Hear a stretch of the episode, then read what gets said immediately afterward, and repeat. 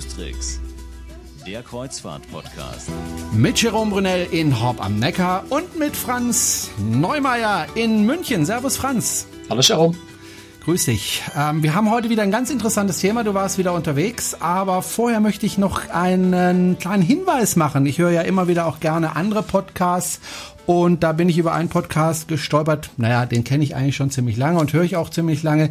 Und zwar heißt der Podcast Die drei Vogonen. Da ähm, äh, unterhalten sich drei Menschen, drei Männer miteinander über meistens Männerthemen, muss man ehrlich sagen, Videospiele und ähnliches. Aber sie machen auch jedes Mal ein Interview mit einem interessanten Menschen, der einen interessanten Beruf hat. Und in der letzten Folge von Die drei Vogonen äh, unterhalten sie sich mit einem Kapitän, äh, der zur See fährt, allerdings nicht auf Kreuzfahrtschiffen, sondern auf Frachtschiffen. Ist aber auch trotzdem interessant, ähm, weil es ja natürlich viele Parallelen gibt zwischen Frachtschiffen und ähm, zwischen Kreuzfahrtschiffen. Er erzählt so ein bisschen darüber, ähm, wie die Ausbildung zum Kapitän ist und wie sie sich auch verändert hat im Laufe der Jahre, was er da für Abenteuer erlebt hat, ähm, Seemannsgarn. Also sehr, sehr interessantes Interview. Wer das mal hören möchte, der sollte sich einfach mal die letzte Folge von Die drei Vogonen anhören und äh, wird da bestimmt äh, gut unterhalten. So, das der kleine Hinweis auf den anderen Podcast. Franz, du warst wieder unterwegs und zwar richtig gut, glaube ich, im Mittelmeer. Wir hatten es ja schon öfter davon. Äh, Mittelmeer kennst du eigentlich jetzt inzwischen jeden Tropfen, der da drin schwimmt, äh, weil du schon so oft dort warst. Ähm, du warst auf einem Schiff unterwegs, das etwas kleiner ist, aber ziemlich luxuriös, nämlich auf der Europa, ne? Genau, also ich würde sagen, dass es doch zusammen mit der Europa 2 das luxuriöseste Kreuzfahrtschiff äh, überhaupt ist. Ähm, es ist schon wirklich äh, ja, also schwer beeindruckt, äh, was, was Servicequalität, was äh, Platz an Bord angeht, was Essen angeht, äh, aber natürlich auch was, was die Fahrtroute angeht. Ähm, weil du hast gesagt, Mittelmeer, ich kenne da jede Ecke. Nein, stimmt nicht. Äh, ich bin tatsächlich mit der, mit der Europa diesmal auf der Route wieder auf ähm, den Häfen gewesen, die ich bisher noch nicht gesehen hatte. Also zum Beispiel auf Elba, Porto Ferraio. Ähm, wir waren auch in Portofino, da war ich tatsächlich früher schon mal, nämlich auch mit der Europa vor ein paar Jahren. War aber auch noch nie auf Ibiza, äh, witzigerweise. Ich war auch noch nie in Lipari, also die Liparischen Inseln in der Nähe, also Vulkan Stromboli ist ja ein, einer dieser Inseln. Also wir waren auch an, an wirklich äh, Orten, wo ich auch bisher noch nicht war, äh, was sicher einer der großen Vorzüge von so einem kleineren äh, Schiff mit vor allem wenig Passagieren ist, dass, dass man da einfach in kleinere Häfen reinlaufen kann, die äh, entweder an der großen Schiffe nicht anlaufen können, weil das Schiff als solches zu groß ist oder weil so viele Passagiere an Bord sind, dass die Logistik vor Ort oder die Größe des Ortes, den man anläuft, einfach so viele Leute nicht aufnehmen kann. Und insofern allein das schon ein wirklich großer Vorzug von so einem Schiff. Ähm, auch deswegen hat es sehr viel Spaß gemacht, weil ich einfach ein paar neue Orte entdeckt habe. Das Schiff ist ja ein bisschen älter. Übrigens, der Franz ist erkältet, deswegen klingt seine Stimme heute ein bisschen anders als sonst. Ja. Er kämpft gerade mit einer Erkältung.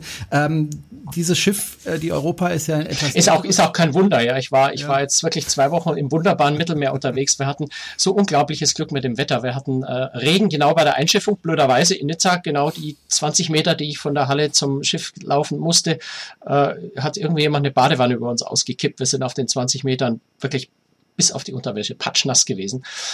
Aber danach hat es nicht mehr geregnet und insofern bin ich, bin ich diese wunderschönen warmen Mittelmeertemperaturen, wir hatten meistens zwischen 20 und 25 Grad gewohnt und da hat mich unser Wetter hier so ein bisschen äh, kalt erwischt im wahrsten Sinne des Wortes. Ja, es tut mir leid, Franz. Bei uns hier, für den Normalsterblichen, ist es halt kalt im Winter. Ich frage ja nicht nach Mitleid, ich erwähne es ja nur. Du warst ja auf Einladung der Reederei auf diesem Schiff. Ja. Ähm, warum eigentlich haben sie dich eingeladen? Weil das Schiff ist ja jetzt schon länger im Dienst. Ähm, naja, zum einen, weil ich schon lange nicht mehr drauf gefahren bin äh, und ich selber also auch gerne mal wieder darüber geschrieben und berichtet hätte. Zum anderen ist die Europa auch äh, renoviert worden. Das ist jetzt auch schon eine Weile her, nämlich äh, ungefähr ein Jahr. Im Oktober 2015 ist das Schiff relativ umfassend renoviert worden. Ähm, und auch das war für mich ein Grund, dass ich die Europa tatsächlich wieder sehen wollte.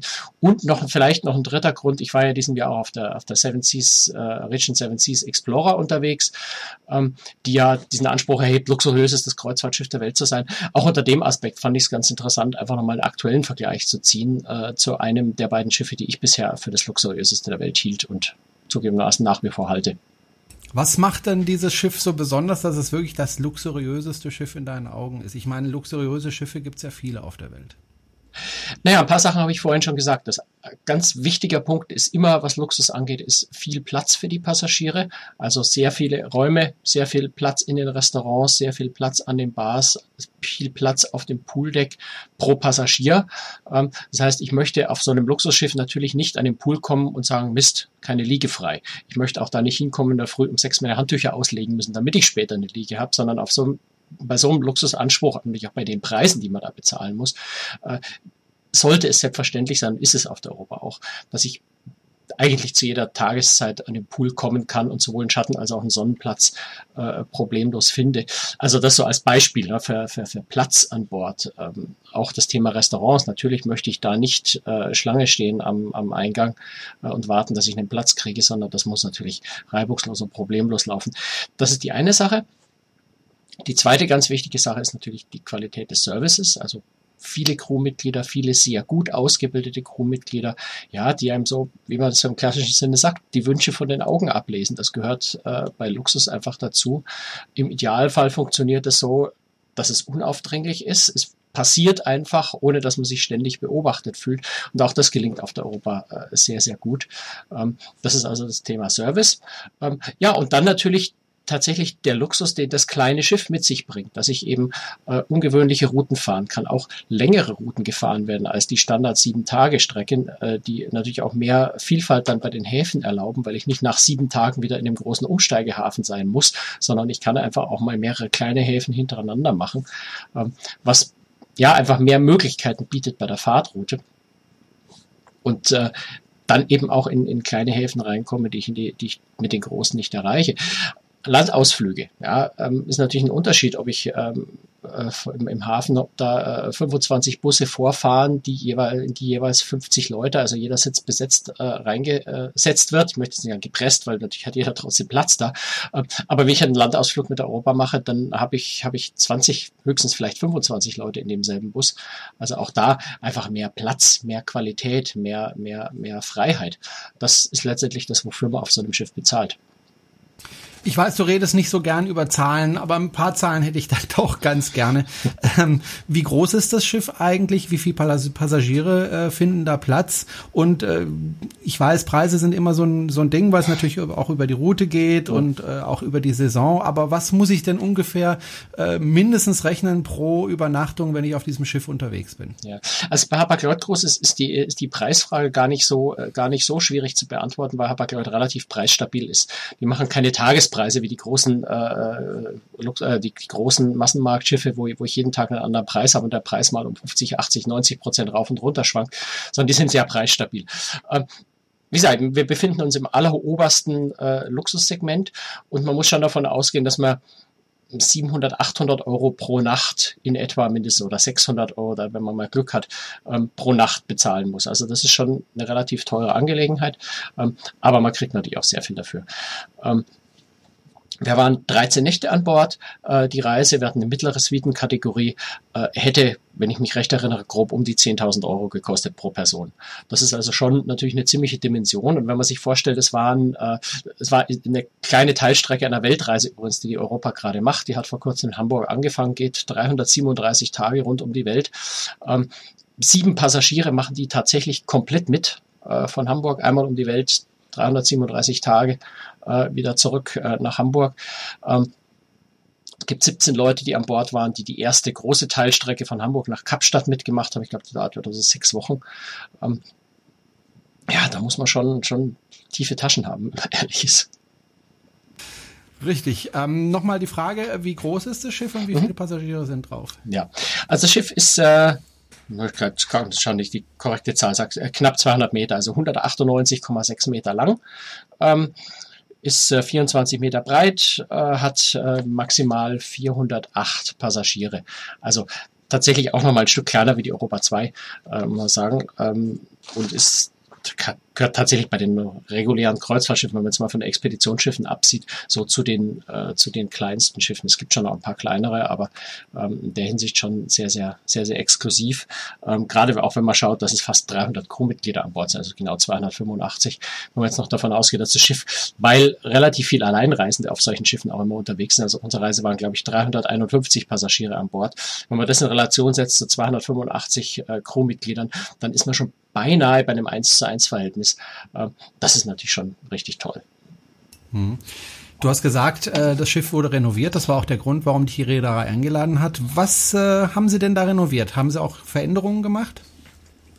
Ähm, ja, natürlich. Also äh, die Veränderung, die mir persönlich am besten gefallen hat und die, die wirklich klasse ist, ist eine neue Bar. Also die Bar gab es natürlich auch vorher schon, nur unter einem anderen Thema. Ähm, die Bar, die sie jetzt drin haben, die Gatsby's, äh, merkt man schon am Namen, äh, bezieht sich durchaus auf, den, äh, auf, die, auf die berühmte Gatsby Bar, äh, ist eine Bar, ja, die, die so den, den 20er, 30er Jahren nachempfunden ist und vor allem äh, als Spezialität wirklich gute Cocktails hat. Also einen, einen wirklich ehrlich sagen, einen sensationellen Barkeeper. Äh, der Noah Winter, mit dem hatten wir ganz viel Freude, weil wir waren eigentlich jeden Abend bei ihm zu Gast, bis auf, glaube ich, einen Abend waren wir immer bei ihm, äh, weil er, weil er fantastische Cocktails macht, zu diesen Cocktails tolle Geschichten erzählt.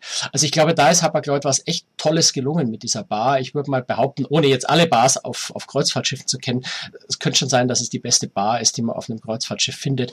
Unter dem Aspekt klassische Bar mit einem tollen Barkeeper, der wirklich äh, richtig gute Cocktails macht, der also nicht nur irgendwo so ein paar, paar ähm, vorgefertigte Mischungen zusammenkippt, ein Fähnchen oben reinsteckt und, und, das als Cocktail serviert, sondern der von seinem Geschäft was versteht ähm, und äh, ja, einfach richtig tolle klassische Cocktails macht, wie man das sich so vorstellt in, in alten Greta Garbo-Filmen oder sowas. Ähm, also das finde ich eine sehr, sehr gelungene Neuheit. Ansonsten gibt es ganz viel kleine Veränderungen, ne, die, die äh, natürlich in den Suiten aufgefrischte Dinge sind, äh, Dinge renoviert wurden, äh, modernisiert worden sind. Äh, aber das ist so aus meiner Sicht so der, der größte und wesentliche Punkt. Wie lang war denn das Schiff äh, in der Werft? Weil ähm, ich kann mir vorstellen, das ist ja, wie gesagt, nicht das jüngste Schiff, äh, dass auch einfach Schönheitsreparaturen gemacht worden sind. Ja klar, aber das wird natürlich bei so einem Schiff auch nicht nur alle fünf Jahre in der Werft gemacht, sondern Schönheitsreparaturen finden auf so gerade so Luxusschiffen in sehr, sehr regelmäßigen Abständen statt. Zum Teil während der Reise, zum Teil auch mal zwischendrin, einfach nur mal für ein paar Tage. Ähm, ich weiß ehrlich gesagt nicht, wie lange das Schiff äh, letztes Jahr in der Werft war. Ich nehme an, dass es wahrscheinlich zwei Wochen waren. Ähm, Habe ich aber nicht genau im Kopf. Aber bei, bei, äh, gerade in dieser Luxuskategorie äh, kann man eigentlich davon ausgehen, dass die Schiffe sehr, sehr regelmäßig, zumindest im Kleinen, äh, immer wieder äh, äh, renoviert werden. Es war auch jetzt schon auf unserer Reise wieder. Es sind an, an einer Stelle im Lido Café, also dem Außenbereich vom Buffet-Restaurant, äh, ist ein Stück Reling abmontiert gewesen für ein paar Tage und komplett erneuert worden. Es sind sehr viele von den Holzrelings neu gestrichen worden. Arbeiten mit, mit dem Weißlack äh, am, am Schiffsrumpf ja ohnehin ständig. Also auf so einem Schiff muss man auch tatsächlich ständig arbeiten, weil gerade bei den Preisen erwartet der Passagier, der Kunde natürlich auch, dass das Schiff in perfektem Zustand ist, egal wann er da einsteigt und wann die letzte Renovierung war. Äh, da muss schon alles, äh, alles passen und insofern ist das Renovieren gerade beim Schiff wie der Europa tatsächlich so ein kontinuierlicher Prozess und findet nicht nur äh, alle fünf Jahre mal schnell statt. Du hast es ja schon ein bisschen angesprochen, das Verhältnis zwischen den Passagieren und den Angestellten dort. Äh, ist, wie lässt sich das beschreiben? Also ich kann mir vorstellen, das ist ein bisschen anders als auf so einem Massenschiff. Äh, beispielsweise könnte ich mir vorstellen, ist mal eine Frage an dich, darf ich denn auf die Brücke gehen äh, während so einer Weltreise? Also während der Weltreise sowieso.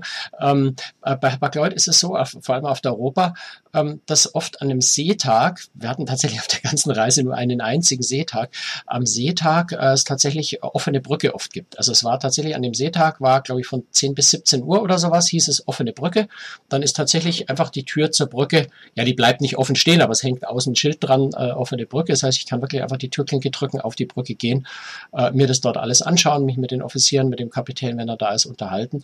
Ähm, also das ist natürlich auf so einem Schiff viel, viel leichter möglich und dadurch, dass es eben auch ein ich sage mal deutsches, deutschsprachiges Schiff, es fährt nicht unter deutscher Flagge, aber ein deutsches Schiff ist, gibt es da auch mehr Möglichkeiten als bei den vielleicht etwas, äh, etwas übertrieben äh, sicherheitsversessenen Amerikanern. Ähm, also die Möglichkeit gibt's ja auf jeden Fall. Das, und das ist auch was sehr, sehr Schönes, finde ich, äh, finde ich immer wieder faszinierend. Ich habe so viele Brücken schon gesehen. Ich war auf der Europa natürlich schon mal auf der Brücke vor ein paar Jahren. Aber das ist immer wieder spannend, auch sich mit den Offizieren natürlich zu unterhalten. Hast du auch ein bisschen über das Sicherheitskonzept äh, an Bord gesprochen, also wie da navigiert wird? Äh, ich erinnere dran, äh, mein Schiff 2, da sind ja mal zwei Menschen damit beschäftigt, das Schiff zu steuern. Ist das auf der Europa okay. ähnlich? Ja, also zwei Leute hast du eigentlich generell immer. Äh, mit weniger geht's nicht schon deswegen, weil man einfach sicherstellen muss, dass wenn einer unerwartet, weiß nicht, eine Kreislaufschwäche hat, einen Herzanfall hat, was auch immer, äh, dass immer natürlich noch ein zweiter da ist, der Hilfe holen kann und reagieren kann. Also zwei ist das absolute Minimum.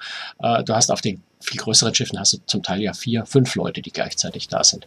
Ja, ich ähm, meinte, dass die zwei also sich auch gegenseitig kontrollieren. Äh, der eine sagt, ich möchte jetzt gerne nach rechts fahren um zwei Grad und der andere gibt es dann so. erstmal frei. Das meinte ich damit. Nee, das ist auf der Europa ein bisschen lockerer. Also da ist, glaube ich, noch etwas mehr Vertrauen in die Fähigkeiten, in das Können äh, der navigatorischen Crew tatsächlich vorhanden, äh, der Offiziere. Das ist äh, noch ein bisschen ein anderes Konzept. Aber das muss man natürlich auch wirklich in Relation sehen. Du hast hier einfach auch nicht mit einem riesengroßen Schiff in einer gigantischen Flotte zu tun, sondern das sind einfach auch individuelle Abweichungen vom Kurs, auch äh, einfacher und sinnvoller und äh, müssen jetzt auch nicht im Detail mit Satellitenüberwachung kontrolliert werden. Da kommt jetzt nicht, wenn, wenn das Schiff mal eine Meile nach äh, Steuerbord oder Backbord ab, abweicht, äh, gleich weil es in der Zentrale über Satellit beobachtet wird, die telefonische Nachfrage, was tut ihr da? Da ist so ein Schiff schon durchaus auch ein bisschen flexibler. Was jetzt kein, kein Sicherheitsnachteil ist. Also ich bin mir nicht sicher, ob es nicht vielleicht sogar ein Vorteil ist, wenn der Kapitän flexibler reagieren kann. Hm. Ähm, bleiben wir mal beim Thema Sicherheit. Da gibt's ja immer die Sicherheitsübung. Äh, bevor man ausläuft ja mittlerweile, ähm, muss diese Sicherheitsübung gemacht werden. Äh, das ist ja ziemlich ätzend, notwendig, aber ziemlich ätzend. Ähm, wie ist das denn äh, auf der Europa? Kriegt man da wenigstens ein bisschen Champagner dazu kredenzt? oder, Nein, oder also die sich genauso ab wie auf jedem ja, anderen Schiff. Das läuft genauso ab wie auf jedem anderen Schiff. Sicherheitsübung ist Sicherheitsübung, das ist eine sehr ernste Angelegenheit. Da müssen immer dieselben Dinge geübt werden. Das ist unabhängig vom Schiff. Und insofern ist das auch auf der Europa einfach so wie auf jedem anderen Schiff. Vielleicht ein bisschen mit dem Unterschied, dass man jetzt nicht mit mit äh, mit Hunderten oder Tausenden anderer Menschen dicht gedrängt äh, für, für eine halbe dreiviertel Stunde da steht. Äh, es ist schon natürlich ein bisschen gemütlicher und bequemer. Äh, aber von den Inhalten ist es genau dasselbe. Und natürlich gibt es keinen Champagner äh, und keine Ablenkung, sondern es ist ja wichtig, dass die Leute aufpassen. Also insofern in der Hinsicht kein Unterschied. Du hast vorhin von der Bar gesprochen und von den Cocktails, die man da bekommt. Wie ist denn das Konzept äh, an Bord der Europa? Habe ich mit meinem Reisepreis alles bezahlt oder muss ich dann nochmal für jeden Cocktail extra bezahlen? Nee, Hapag-Lloyd hat da tatsächlich ein anderes Konzept als die meisten äh, Luxusreedereien international. Äh, Im Reisepreis ist da eigentlich nichts inklusive. Also natürlich schon Kaffee, auch ein Cappuccino zum Frühstück äh, und nach dem Essen und sowas, das ja. Ähm, aber ansonsten zahlst du Getränke tatsächlich komplett separat. Äh, also auch die Cocktails, die im Übrigen sehr, sehr günstig sind, äh, muss man sagen. Also diese wirklich sensationellen Cocktails kosten 6,50 Euro. Die richtig, richtig aufwendigen, äh, wenn mal Champagner oder sowas drin ist, 10 äh, Euro, wenn ich eine richtige Erinnerung habe. Ähm, dann, äh, ja, Wasser ist wieder, das, das hat mich so ein bisschen gewundert. Wasser ist echt teuer. Also wenn du beim Essen eine Flasche Evian trinkst, dann kostet es 5 Euro. Ähm, andererseits muss man dann auch wieder sagen, wenn ich mir 10.000 Euro für 14 Tage pro Person eine Reise leisten kann, machen die 5 Euro zum Mittagessen fürs Wasser auch nichts mehr aus. Ähm, also da bezahlt man tatsächlich alles extra. Das ist kein, kein All-Inclusive-Konzept. Andererseits äh, gibt so viele Gelegenheiten, wo du wieder ein Glas Champagner in die Hand gedrückt kriegst beim, beim Kapitänsempfang. Äh, beim Essen ist meistens Sorbet dabei, das dann großzügig mit Champagner aufgefüllt wird. Du hast also auch so schon immer wieder mal äh, Getränke, die natürlich äh, inklusive sind, aber im, im Großen und Ganzen äh, ist es extra zu bezahlen. Franz kämpft mit seinem Husten. Wir sind live dabei und ähm, die nächste Frage, mit der ich dich jetzt quälen werde, ist das Essen an Bord. Ich kann mir vorstellen, dass das Essen sensationell ist. Also Qual ist es insofern, als ich mich jetzt dran erinnern muss. Und, äh, und vielleicht auch Qual der Entscheidung damals. Äh, ja, also das, nein, das, das Essen ist natürlich absolut erstklassig. Du hast an Bord ja äh, unter anderem ein, ein Restaurant von Dieter Müller, also dem, der früher mal äh, ein Restaurant mit drei Sternen an Land hatte. Äh, und er hat da sicher an Qualität nichts eingebüßt. Das ist ein ganz sensationell gutes, äh, es ist einfach ein Sterneküche-Restaurant, muss man so sagen. Ähm, dann gibt's einen äh, Italiener, der äh, ja auch exzellent ist. Ähm, der hat auch schon äh, viele große Köche hervorgebracht. Also wir hatten ja, da können wir vielleicht nachher noch kurz drüber sprechen. Wir hatten äh, gegen Ende der Reise in Mallorca äh, war ein äh, einer der größten Events, die die Hapag-Lloyd äh, jedes Jahr veranstaltet, nämlich Europas Beste, ein, ein, ein Event, wo äh, ja Spitzenköche, Winzer und, und andere aus dem Bereich äh, an Bord eingeladen werden und dort ihr Können präsentieren. Und äh, da war also unter anderem dann auch ein Koch dabei, der inzwischen, äh, der früher das Venezia geleitet hat, das italienische Restaurant auf der Europa, der äh, hat inzwischen äh, bin mir jetzt auch nicht mehr ganz sicher, zwei oder drei Sterne. Ähm, also da ist wirklich die Qualität ist unglaublich hoch. Dann hast du das Hauptrestaurant, das, äh, ja, kann man jetzt nicht sagen, in, in irgendwas äh, den, den anderen beiden nachsteht. Das ist auch ein ganz, ganz hervorragendes Restaurant. Äh, durch den hohen Reisepreis hat natürlich die Reederei auch die Möglichkeit, in, in die Waren, in den Warenwert äh, viel, viel mehr Geld reinzustecken pro Passagier, als das äh, ja eine Massenmarktreederei äh, kann. Also die können da gleich mal das drei, vier, vielleicht auch fünffache äh, an Geld ausgeben äh, äh als andere Reedereien, um das Essen möglichst gut zu machen. Und das schmeckst du dann natürlich auch. Das, was mich persönlich äh, am meisten begeistert hat, äh, hat gar nicht so viel mit dem Essen zu tun, als vielmehr mit dem Ambiente. Das ist nämlich das Lido Café. Das Lido Café ist das Buffet-Restaurant äh, im, im Großen und Ganzen, das zum einen einen, eine Grillstation hat, wo also immer äh, am Grill frische Sachen gemacht werden, Fleisch, Fisch, ähm, schöne frische Pastagerichte gab es da immer. Äh, es ist vor allem aber der Außenbereich, der, der sehr, sehr groß ist, wo sehr viel Platz ist. Und wir haben ganz oft wirklich ähm, eigentlich, eigentlich jeden Tag. Wir haben jeden Tag dort gefrühstückt unter freiem Himmel. Wir waren zum Mittagessen dort ähm, und auch zum Abendessen. Dann ist es meistens kein Buffet mehr, sondern da gibt es dann äh, Themenabende, wo man auch reservieren muss dafür. Und äh, auch ja, ich glaube zwei oder dreimal haben wir tatsächlich unter freiem Himmel, unter Sternenhimmel dann äh, dort zu Abend gegessen. Und das ist allein schon vom Gefühl her ist es natürlich sensationell, wenn du ja in der Früh vor Capri ankerst und dich dann einfach mal da hinten in die Sonne äh, zum Frühstück setzt. Das ist einfach, das ist einfach fantastisch. Das ist kaum zu überbieten an, an, an Qualität, an Schönheit. Lass uns noch über deine Reise sprechen. Du bist ja durchs Mittelmeer äh, getuckert, ähm, allerdings nicht in den Häfen, in denen so die großen Schiffe anlegen, weil das Schiff eben kleiner ist, haben die natürlich die Möglichkeiten, sich andere Häfen auszusuchen. Das tun sie natürlich auch. Wo warst du eigentlich genau? Die Reise hat in Nizza angefangen. Ähm, da sind wir also eingestiegen, über Nacht gelegen äh, und tatsächlich erst am nächsten Morgen, so bei kurz vor Sonnenaufgang losgefahren, nämlich Richtung Monaco, was einfach ja mehr oder weniger eine Bucht weiter ist. Das heißt, wir waren insgesamt von Ablegen bis äh, Festmachen, äh, bis festgemacht sein, äh, zwei Stunden unterwegs. Das heißt, wir sind genauso im Sonnenaufgang ähm, um den äh, in die nächste Bucht weitergefahren äh, nach Monaco.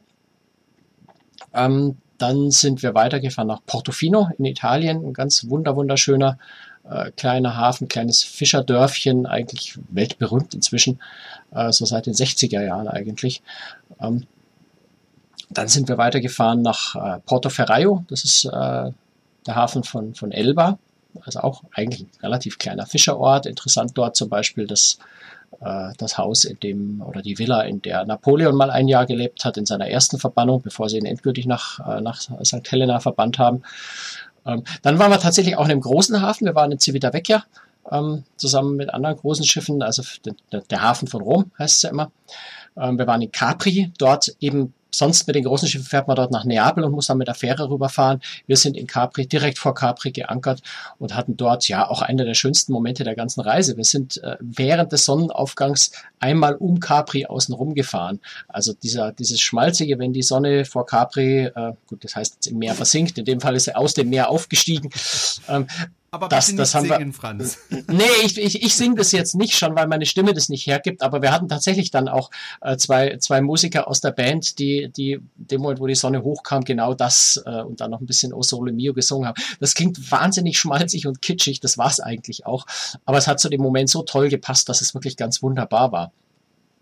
Ähm, wir waren in Lipari, ähm, also eine der, der Inseln, äh, der, der Liparischen Inseln. Äh, Teil davon ist ja auch, äh, oder eine dieser Inseln ist dann auch der Stromboli, der Vulkan, der ja aktiv ist. Da sind wir dann ja, in der Früh einmal bei Tageslicht vorbeigefahren, äh, in der Nacht dann nochmal hingefahren. Wir hatten ein bisschen Pech, er hat jetzt nicht so wirklich viel Lava gespuckt. Das heißt, man konnte auch so ein bisschen roten Schein, aber immerhin oben auf dem Gipfel sehen. Aber wir sind tatsächlich in der Nacht einfach mal so ein bisschen vor, vor dem Stromboli auch noch ein bisschen rumgefahren. Dann haben wir die Route geändert, oder Kapitän hat die Route geändert. Äh, südlich, also im südlichen Teil von äh, Sizilien waren nämlich schwere Unwetter. Äh, wir hätten eigentlich nach Syrakus fahren wollen hat dann aber beschlossen, es macht keinen Sinn, dorthin zu fahren, allein schon, weil zum Beispiel antike Städten, Städten die wir hätten besichtigen können, dort überschwemmt waren. Äh, das heißt, wir sind im Norden äh, geblieben und sind äh, nach Messina gefahren. Ähm, von dort dann planmäßig wieder weiter nach Palermo. Wir waren äh, einen Tag auf Ibiza, einschließlich äh, einer, einer fantastischen Party äh, an Bord am Abend. Also zu Ibiza gehört ja Party unbedingt. Wir haben uns unsere eigene an Bord im Hafen gemacht äh, mit, dem, mit dem ehemaligen Leadsänger äh, der, der Gypsy Kings. Das war ein, ein richtig toller Abend.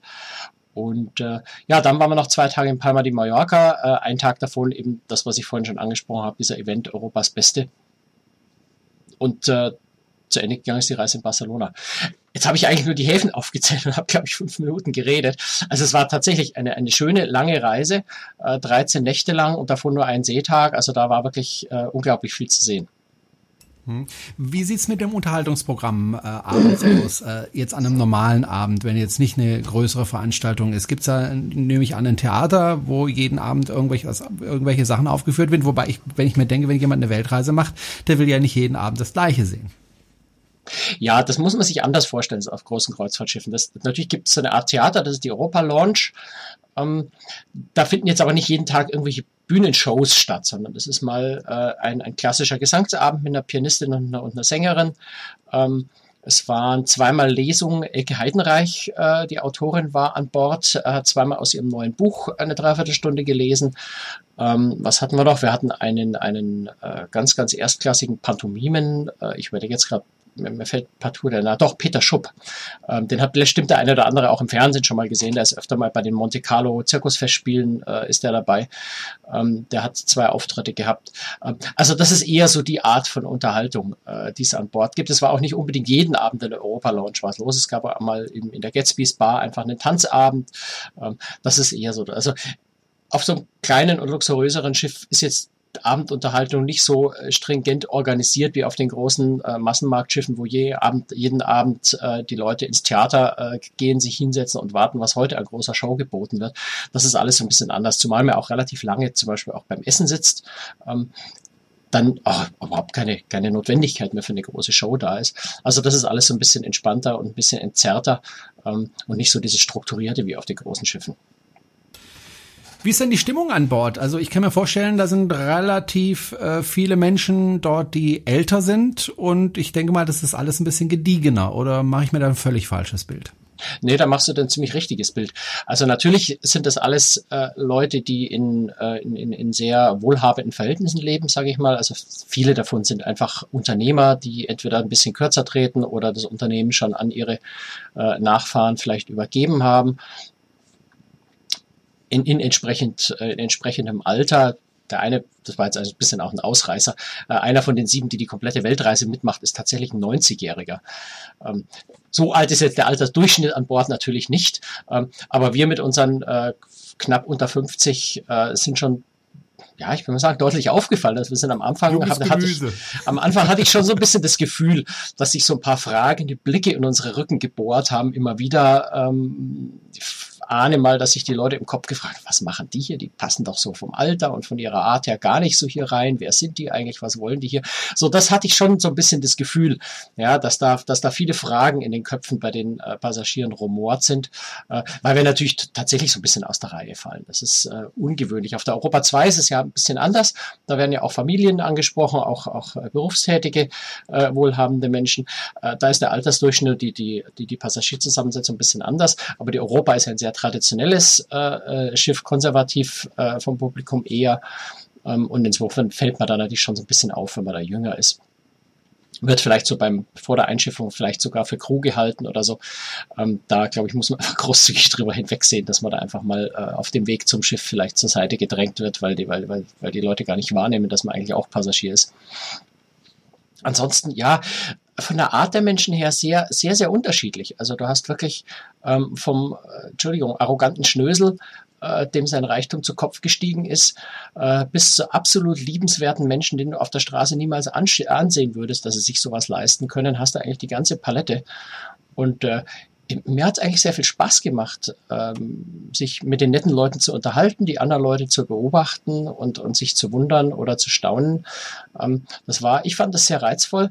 Es ist halt ein sehr, ja, ich sag mal, ein sehr, sehr starkes Stammpublikum, sehr, sehr viele Wiederholer, die auch ihr Schiff kennen. Ähm, das ist einfach ihr Schiff, mit dem sie vielleicht auch zwei, dreimal im Jahr fahren.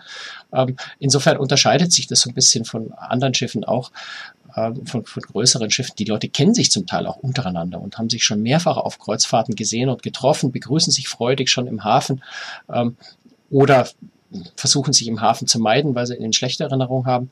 Das eher selten, aber also man merkt einfach, es ist so eine eingeschworene Gemeinde beinahe. Das ist schon ganz interessant. So, ganz am Schluss möchte ich noch eins ansprechen. Du hast es immer wieder mal anklingen lassen, nämlich Europas Beste. Da geht es irgendwie ums Kochen. Äh, erklär mal, was das genau war. Ja, also Aberkreuz Großes macht einmal im Jahr dieses Event auf der Europa. Ich glaube, dieses Jahr war es das erste Mal auf Palma de Mallorca. Bisher war das, glaube ich, immer in Antwerpen und nächstes Jahr ist es in Hamburg, wenn ich es recht Erinnerung habe. Ähm, da werden ja, da werden Europa, äh, europäische Spitzenköche an Bord eingeladen. Ähm, es werden gute Winzer eingeladen und auch noch andere aus dem, aus dem, aus dem kulinarischen Bereich. Ähm, also in dem Fall, ja, Nonino zum Beispiel, also die, die Grappa-Hersteller. Es war ähm, Remy Martin da, die ihren äh, Cognac präsentieren, ein, ein Franzose, äh, ein französischer Lieferant von, von exquisiten Käse. Ähm, es waren insgesamt also zwölf Sterneköche an Bord, die zusammen unglaubliche 18 Michelin-Sterne haben die dann wirklich auf dem Pooldeck jeder so eine kleine Kochstation hat, jeder ein Gericht kocht und man als Passagier dort einfach vorbeischlendert, sich nett mit den Leuten unterhält, ähm, an jeder dieser Stationen sich ein, ein Schälchen oder ein Tellerchen mit ja, sensationellem Sterneküche Essen abholt ähm, und das und sich da durchprobiert. Ähm, man, man wandert von Station zu Station bei den Winzern und kann dort wunderbare Weine probieren. Günther Jauch zum Beispiel ähm, ist ja ist ja unter die Winzer gegangen. Der hat das Gut seiner äh, seiner Familie äh, vor ein paar Jahren zusammen mit seiner Frau gekauft und bewirtschaftet das auch tatsächlich äh, an der Saar. Ähm, ganz ganz netter Wein, also hat mir gut geschmeckt der Riesling. Und äh, ja, man, man, man probiert sich durch die Weine durch. Ich äh, vorhin schon angesprochen, Remy Martin war da, äh, Cognac-Hersteller. Die hatten dann schon auch mal äh, einen Cognac da zum Probieren, äh, den Louis Tress, also Louis der 13. Ähm, da kostet die 07-Flasche 2300 Euro. Da kannst du dir Gut, die, die haben sie dann schon mit Pipette abgemessen, aber du konntest tatsächlich auch mal so einen, so einen Cognac probieren. Ähm, waren Whisky-Hersteller da, äh, Glen, Glen Morenci die was zu probieren da hatten. Also du konntest dich einfach wirklich durch die absolute Spitze der kulinarischen Welt äh, in aller Gemütlichkeit durchprobieren den ganzen Abend. Das ist ein, ein sensationeller Event, äh, der natürlich ähm, ja auch wunderbar zu dem Schiff passt und zu dem Luxus, den das Schiff bietet. Konntest du dich dann auch mit Günther Jauch äh, unterhalten oder stand er nur da und hat gesagt, hier mein Wein, probier? Also, naja, Günther Jauch war sehr kommunikativ. Ich hatte jetzt weniger die Möglichkeit, lange mich mit ihm zu halten, unterhalten, einfach weil er tatsächlich sehr umlagert war. Der Name Günther Jauch zieht natürlich und äh, da waren ganz viele Leute da. Ähm, der, selbst der Kapitän ist mal vorbeigekommen, hat bei ihm ein Gläschen Wein probiert. Äh, was mich sehr fasziniert hat, ist, ich war dabei, wie in dem Moment, äh, in dem Moment, wo äh, Miguel Torres äh, zu ihm kam. Miguel Torres ist so der der Weinpapst äh, in, in Spanien, also ein ganz, ganz, ganz renommierter äh, Weinmacher, ähm, war schon ein ziemlich älterer Herr. Man hat so richtig gesehen, wie, wie Günther ja auch so ein bisschen vor Ehrfurcht, äh, vor Ehrfurcht fast erstarrt, jedenfalls wahnsinnig glücklich ist, dass so eine Legende bei ihm vorbeikommt und seinen Wein probiert. Ähm, aber ich habe da eher so ein bisschen Mäuschen gespielt und zugeschaut und zugehört. Ähm, das war fast faszinierender, als selber sich mit den Leuten zu unterhalten. Also die nächsten Fragen für Wer wird Millionär hast du dir nicht geben lassen. Nee, ich fürchte da, das hätte auch nicht rausgerückt. Schade. Gut, das war eine weitere Folge von Cruise Tricks, Ihrem Kreuzfahrt-Podcast. Wenn es Ihnen gefallen hat, dann empfehlen Sie uns doch bitte gerne weiter oder Sie können uns auch anderweitig unterstützen. Wie Sie das können, das erfahren Sie auf unserer Webseite und ich würde mich auch über Kommentare freuen, die wir dann in der nächsten Folge dann wiederum thematisieren können. Das war's für heute. Franz, ich danke dir und wünsche dir vor allen Dingen gute Besserung. Ja, wird schon werden. Danke. Servus. Tschüss.